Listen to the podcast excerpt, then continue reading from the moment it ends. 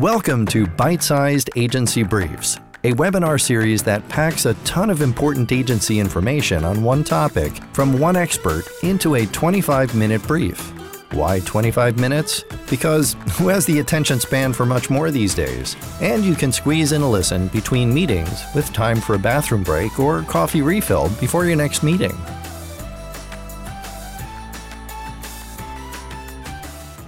Thanks for tuning in. This is Bite Sized Agency Briefs. I'm your host, Steve Guberman from Agency Outsight, where I coach agency owners to build the agency of their dreams. I'm really excited to be speaking with Nick Deck from Agency Sidekicks. Uh, he's a fellow marketing industry veteran, agency owner, and offshore delegation enthusiast with a deep understanding of the intricacies of building a highly profitable, low stress digital agency and launching side projects such as Agency Sidekicks. So, thanks for joining me from your corner of the world, Nick. I appreciate you spending the time with me. Absolutely, Steve. Thanks for having me here. I'm excited to be here today. So we met, I don't remember how, but probably a little over a year ago. I was looking for a VA that could help me with some post production work, and somebody said, Talk to Nick from Agency Sidekicks. And I got hooked up with a really talented, responsive, efficient post production VA uh, who was able to do graphic design, video editing, things like that. But that's not your core business. So tell me, you know, where you started, how you got here, and what the entrepreneurial brain has led you through a little bit. Oh boy, uh, I don't know if we want to go that deep into the entrepreneurial brain. That's a scary place. um, so I started, uh, you know, from in terms of entrepreneurship, I started. Uh, let's see, I don't know, 12 plus years ago. I had, a, I had a carpet cleaning company that kicked me off. And that actually is what got me into marketing because I realized that in order to have a business, you have to be pretty good at marketing. Like you, if you can't sell whatever you need to sell, nothing else matters. So I took my time, got pretty good at marketing, and one thing led to another, and ended up, um, oh boy, four or five years ago now with uh, with my own marketing agency, and took on. I was I was in like well way over my head really early on. I took it from from two to twenty six people with a span of about a year we were taking on massive, you know, eight, nine, ten figure B2B tech clients. Like we just went, you know, we didn't, we did not start off, start out with the, the traditional local businesses, you know, thousand dollar a month retainers, that kind of stuff. We just, we got lucky and went, you know, went right into the deep end. Wasn't a, uh, hmm. you know, it wasn't the smoothest sailing. If I'm completely honest, there's a lot of intricacies in terms of working with that type of clientele that, you know, they just, you learn by doing it. Uh, and so that was, uh, you know, that was that was part of it. But I will say that after having that experience, um, all of my you know subsequent businesses have felt uh, considerably smoother, um, lighter, easier, you know, lower pressure, that kind of thing. And that's you know, I I don't take any of that for granted. Like I I appreciate the fact that there's hardship, and then on the other side of the hardship, you're stronger bigger, better, faster, stronger, you know, that, that, that kind of thing. And so it's, I, I, feel like that set me up for success in, in a lot of what I'm doing today. Um, my primary business is agency sidekicks, um, we, mm-hmm. where we basically focus on helping agency owners and, you know, sales and marketing teams scale, but also not, not, not only scale, but take on, um, reduce a lot of the operational inefficiency and, you know, the, the profitability issues that a lot of folks face, especially when they're they're going through early growing, uh, early yeah. growing seasons. And the way that we do that is by trying to leverage some of their core talent um, more effectively. You know, because a lot of times you bring on somebody that's making fifty to one hundred grand a year, somewhere in that range, and they're still doing like you know eight ten dollar an hour tasks. And so when you can maximize the bandwidth of this person and then have all the other stuff kind of fall onto the shoulders of folks that are co- you know costing you significantly less, then it tends to keep that person uh, keep that person's bandwidth fair, fairly well spread out and freed up, and it also helps them keep themselves in areas where they enjoy what they're doing and they're providing you know mm-hmm. they're they're they're doing the creative strategic thinking instead of all the kind of grunt work and stuff like that. So that's a, a big part of what we do today. So I want to back you up a minute because you said you grew. So you launched the agency, Heroes of Marketing. You said it was called. Mm-hmm. And you worked with big brands from early on, mm-hmm.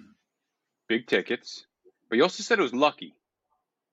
And that's what I tripped up on because I don't know that I don't I don't not believe in luck, but I also really don't believe in luck too much. So okay. you know, you you pulled away a lot of lessons that you were able to apply to future, you know, business endeavors of what we stumbled over, what happened, but those stumbling blocks, you know, serious lessons there. Like, so what were some of the things that you put in place that allowed you to get those big clients, and then what were some of those lessons that you took away from it? So I was fortunate enough to work in a similar agency model prior to starting my own. So that was one of the big pieces that I, when I say that I got lucky, I went from selling my my little carpet cleaning company and moving into the marketing space full time as a professional, working with an agency for about four four or five years there. And they showed me how to do reach, you know, outreach that would get in front of like the CMOs of the world, of the of the big corporations, that kind of stuff. They showed me how to do um, service clients in a way because I was I was actively fulfilling for that type of client for for multiple mm-hmm. years. So managing those client relationships, those engagements were was um, you know I was one of the team leaders there, and it just it put me in a position where I had to you know it was sink or swim. Like it was like you're going to take on this big ass client, and if you fail, like that's a, a five figure contract, and you're probably not going to be around for you know for too much longer. So that that was where I got a little lucky because I got you know I got originally hired as just like a, a copywriter, like freelance copywriter, and it, they just pulled me in real quick and you know taught me everything I needed to know. Um, and then when I left that agency, I actually had one of the big clients, our biggest client to date, was our first client, and they reached out to me. They said, "Hey, if you're going, I'm going with you." And so we had we got to start okay. with a five figure contract, which was where we got you know it was it certainly wasn't all about luck, but we did get lucky in having that person or that that team come along with us because they they stayed with us for years until they got acquired in this you know big big M and A roll up and um, yeah, so that was that was a, a really nice starting point. I got I got to learn how to do it on somebody else's dime, and then as soon as I started an agency, I got you know I got my first five figure contract and got to kind of replicate that process over and over. Gotcha. So luck in the sense that so, that you had built a relationship and there was an allegiance there from the client. They wanted to come with you. Um, you got the experience. You kind of got, got to cut your teeth on somebody else's dime at this other company, and they taught you the ways a little bit. Mm-hmm. The growth that you experienced, you had to have you know learned real quick. You know, dub it as like learning to build, and fly the plane while you build it kind of thing what mm-hmm. you know you had to put some systems in place obviously in order to make that scale work so you didn't implode right? What were some of those lessons that you learned along the way in those first couple of years? Oh boy. Um, so when i was in the other agency i had a really strong uh, operations manager and scrum master and because we were you know we were an agile agency. And so they were kind of supporting all of the systems building and things like that. And so I just got to to leverage their systems and you know execute the engagements based on their systems. When I started my own, I realized very quickly, first first and foremost, there's another piece of good fortune that kind of fell into my lap. I had some very talented people show me how to do the systems and processes side of things. And so that's I, I still to this day utilize some of the tactics and some of the strategies that we, we used in that agency. Um, mm-hmm. But one thing that I didn't realize is just how uh, how refined these systems need to be. Like when you can't just mm-hmm. copy out a, a system from this agency and plug it in here and it's going to work perfectly. It's it needs to be always you know always being iterated, polished, tinkered with, and that you know based on real world data. Like you have different clients, you have different team, you have different uh, different moving pieces, and so there was that. Um, and then I also realized that even big agencies often are running on much thinner margins than they let on. You know, they're, they've got all these people, they've got all these big contracts, but I think that one of the things that I saw was like I was running similar numbers to you know other agencies I, I'd been exposed to, and because they were all of my my team was domestic, and because they're all like you know they were all making pretty good money, like we were making a bunch of cash and we were pouring it right back out. Like it was it was just like this big kind of you know it was this big sad sad uh, you know profit and loss statement. Our P and Ls were just like, so here's all this money we're making, and then here's all this money we're spending, and there's this little bit in the middle, then that's for you.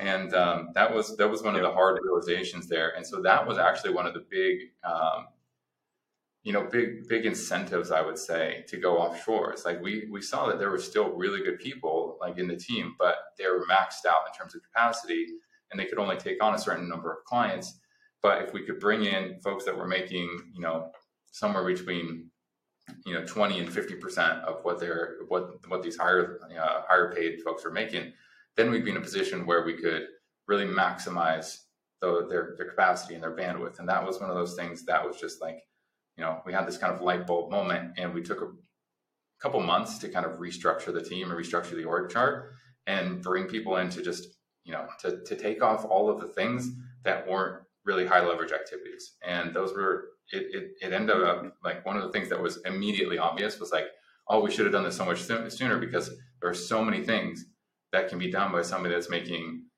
you know, somewhere between five and fifteen dollars an hour, for example, versus you know twenty five to seventy five dollars an hour, and that was that was the the hardest lesson I had to learn because I, I just the sheer amount that we paid out, but also like one of the most positive lessons I've ever taken away is like there's so many things there's so many good people out there that would be stoked to make you know 10 to 15 bucks an hour. And they're really really good at it. And they're highly you know hold themselves highly accountable. They're like fairly autonomous when they operate that kind of stuff.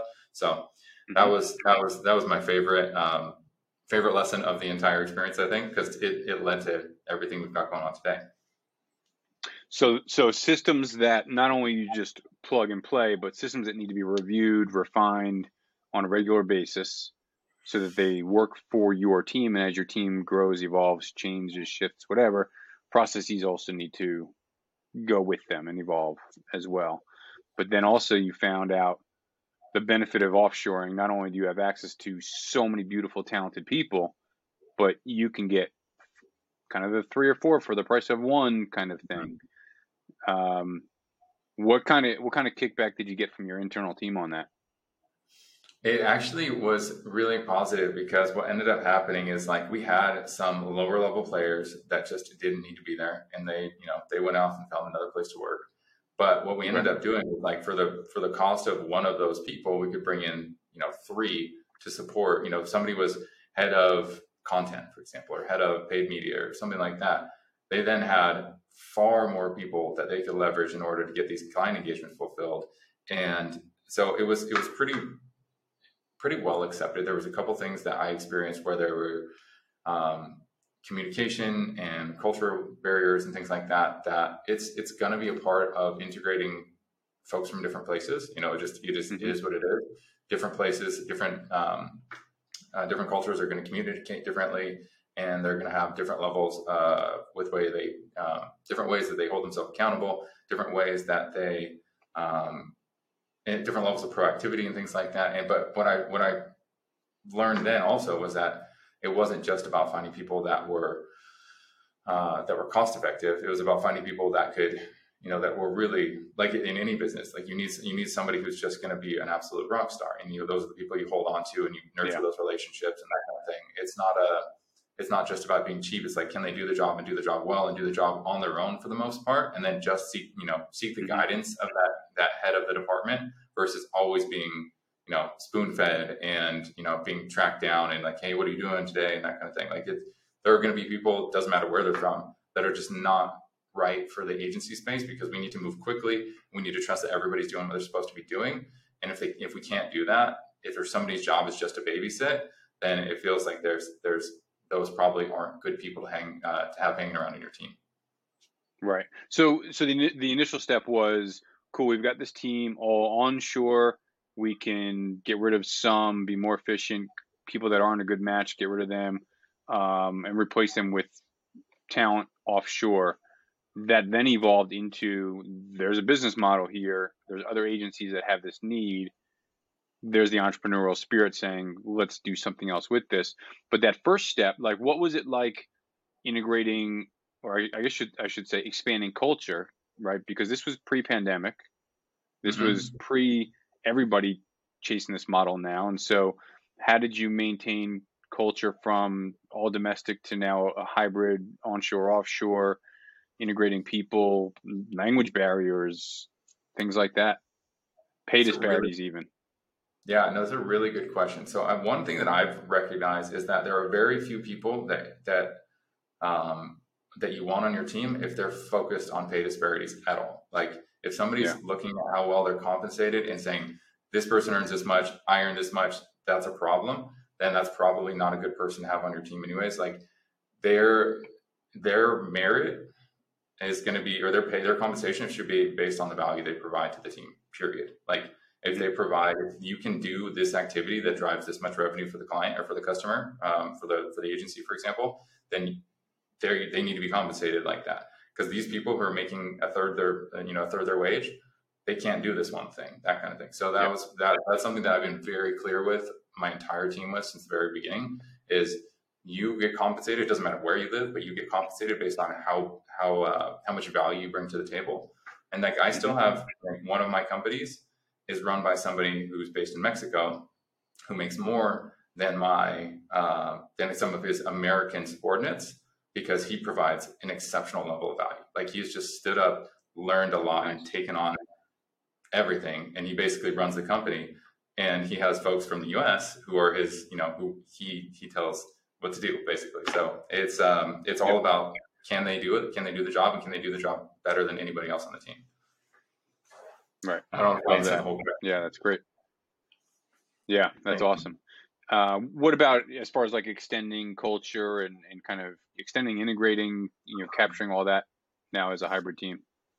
I think that one of the things that I have been good at, just as an innate superpower, is bringing people together and establishing really strong communication systems. So, hmm. regular huddles where they get to see each other face to face, and it's not always work. Like if you get to intro, like have the first few minutes of the huddles be, hey, how how are you doing? What's going on? Tell me about what you did on the weekend, that kind of stuff. So people get to actually establish a bit of rapport. That's always been really helpful. And also assigning um, direct reports, having an infrastructure in the company that is like this person reports to this person. So it's not like this person supports all of these other people and they, you know, they they might just go to them with one-off tasks, that kind of thing. But having direct relationships between uh, you know managers or leaders and their subordinates. I think that that tends to be something where naturally the evolution is going to be that these people learn to work together more closely and intimately and anticipate one mm-hmm. another's needs and that kind of thing versus like just like having a one of the one of the reasons that I like the way that we've done things is like the upwork model is really challenging when you've got somebody's like okay here's my core team. These are the people that do most things. And then we'll just throw some projects out to a va every once in a while and we'll give them like five hours a month. And it's like they don't have a relationship there. There's no accountability. There's no like they don't care whether or not your your company succeeds. You know, it's like right. they're a contractor way out on the outside. So I try to build people into the as as a member of the team as much as possible because once they have that that identity as I'm part of the company, I'm a piece of something bigger than than myself. It's not just like I'm here to do a job. I'm trying here to just get shit done. Like I'm sorry if I'm not supposed to curse on the on here, but um, but like once they can move past being a subcontractor being an outsider, they integrate into the team. That's something where they naturally typically move towards taking on more responsibility and providing more proactive value versus just being told what to do and that kind of thing. So that's one of them. Um, but yeah, having like I personally really like having some sort of some sort of operations focused role within the company. That's one of my favorites. Just having a, pro- a project manager or an operations manager that keeps everybody like their their job is to keep the the team integrated. And it, it's not just like hey did you do this task? But it's like hey this person's having trouble with this task.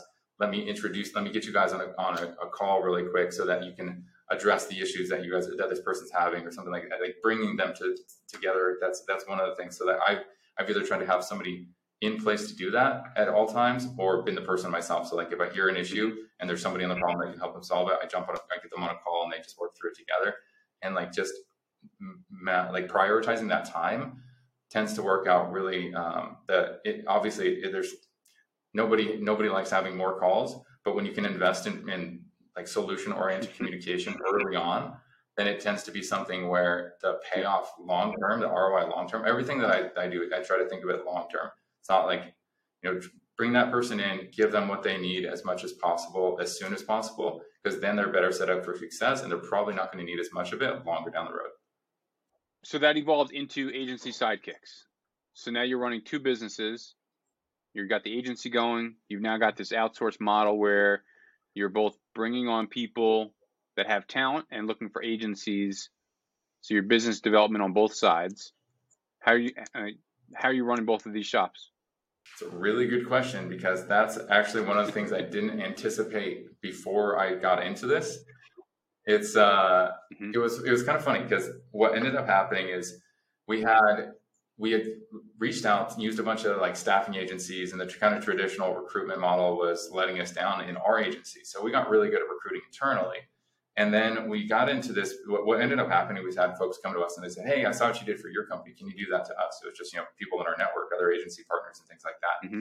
And they they were like, "Yeah, I guess so." And so it kind of like we started, but like the first six months to a year was probably mostly just like helping other people around us do the same thing. You know, it wasn't a, a formal business model yet, but once we got into you know working with new clients and things like that, we realized that we had two problems. You know, there's always the the business development, like you said, on the front end of any business, but then there's the actual talent acquisition and like the, the recruitment model that was something that was new to us because we we could recruit, you know, for our own agency fairly well, but recruiting at scale was something that was different. So it's like it's almost it's almost like a marketing engine in terms of just like we use um, you know outbound messaging on LinkedIn and things like that. We run ads, we do all sorts of stuff, and it's um, it was a interesting problem to solve for. But the funny thing about it was that with recruitment, it ended up being just marketing, like sales and marketing for you know for people. And so what I mean by that is like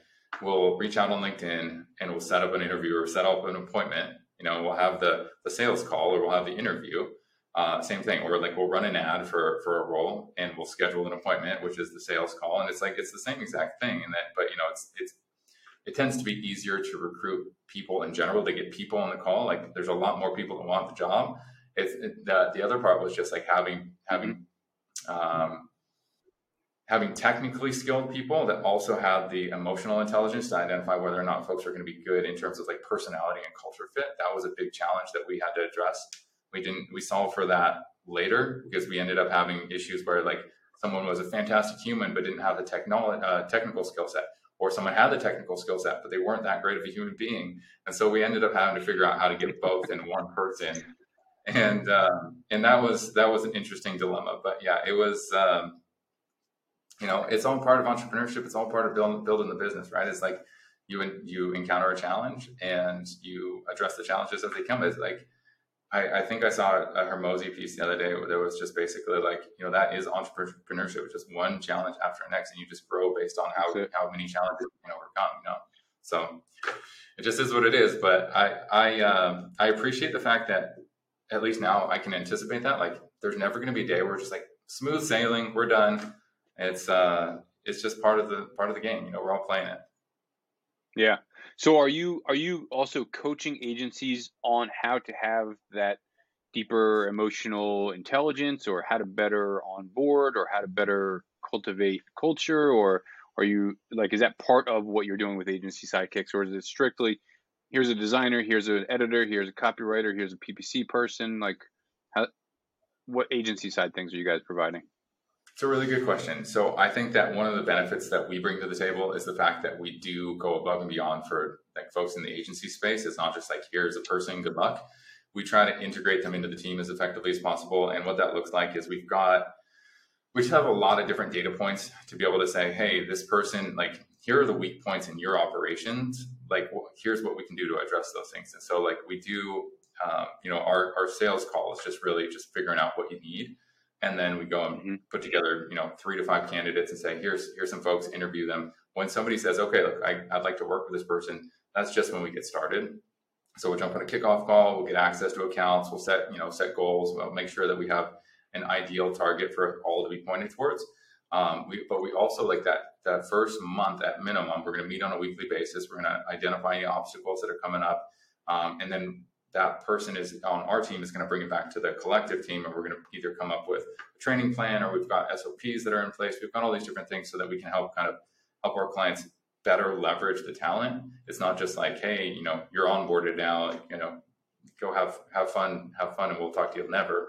It's more of a an ongoing managed service where we're constantly evaluating the performance of the talent but we're also constantly evaluating the feedback of the sidekick excuse me of the, the client themselves. So like in a situation where somebody says, "Hey, you know, I've got I've got them doing all the things I originally intended for them to do, but now we want them to take on this new responsibility. I don't know how to delegate it to them. We jump on a call and we just map out the moving pieces. We say, here are the seven steps for that thing. Your sidekick's going to be responsible for three, five, and seven. And you know, this is going to go to somebody. Like we try to help them figure out where what needs to be put in place, how they need to hold that person accountable, who else on the team is going to be per, uh, working on this. There's there's a lot of different uh, a lot of different levels of support that we provide there. Fortunately, um, we can kind of, you know, in, in our early discussions, we can we can typically identify like, okay, so this is a newer agency. They're going to need a lot more handholding. We'll schedule more calls more frequently for a longer duration. Or if there's somebody that comes to us and like, look, been there, done this, you guys, I got this. I just need your help saving me time finding a really good person. Then we're like, cool, we'll just right. get you that one. But it's it's there for the, if they want. They they also have access to like we have a bunch of tools that we pay for the enterprise subscriptions to. We have and we give access to all the sidekicks so they don't have to buy new tools. There's a bunch of SOPs. There's a bunch of different little odds and ends that we kind of build into the offering to make sure that nice. it's, uh, you know, just that they get more out of it than just just a person. You know. Yeah, love it. And I can personally vouch for the talent that I've had access to through you and your team. They've been exceptional, proactive, creative, smart, enthusiastic. I love it. So I want to jump gears real quick um, actually, I got a couple of quick rapid fire questions not related to agency sidekicks. So the first is, what was the lesson that you pulled out of 22 that you're bringing into 2023 uh, to shift up the way that you do things? Uh, relationships are probably one of the most powerful assets that you can develop, and it's not something that you can do. Um, just you know, it's not it's not a matter of just developing a process that like somebody's building relationships for your company you got to go do that. And what I mean by that is like I've had, you know, I've we've done fairly well on our own. When I say on my own, I mean I've got a fantastic team, but like not having a bunch of referral partners and things like that, and people that you know introduce new opportunities to us. But in the last year, I've really made room in my calendar and room in my um, you know mental mental bandwidth for going out and building relationships with people. And I've had more um, just fantastic opportun- opportunities present themselves, like um, private equity introductions and things like you know, like taking sidekicks for example, where we're doing one, two, five, six, uh, five or six sidekicks, like something like that.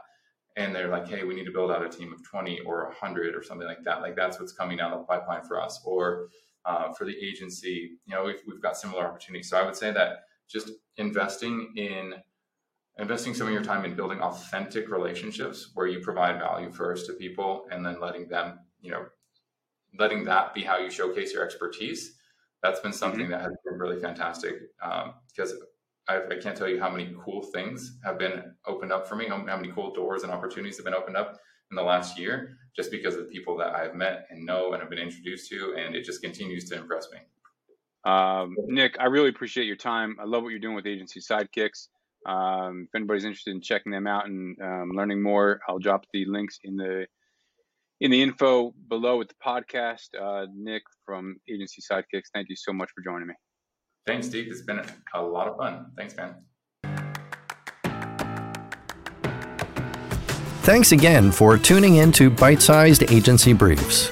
As always, if you found value in this episode, chances are someone else will too, so please share it with your network. Also, if you know someone with expert knowledge on a topic that agency owners would love, drop me a note. Let's get them on.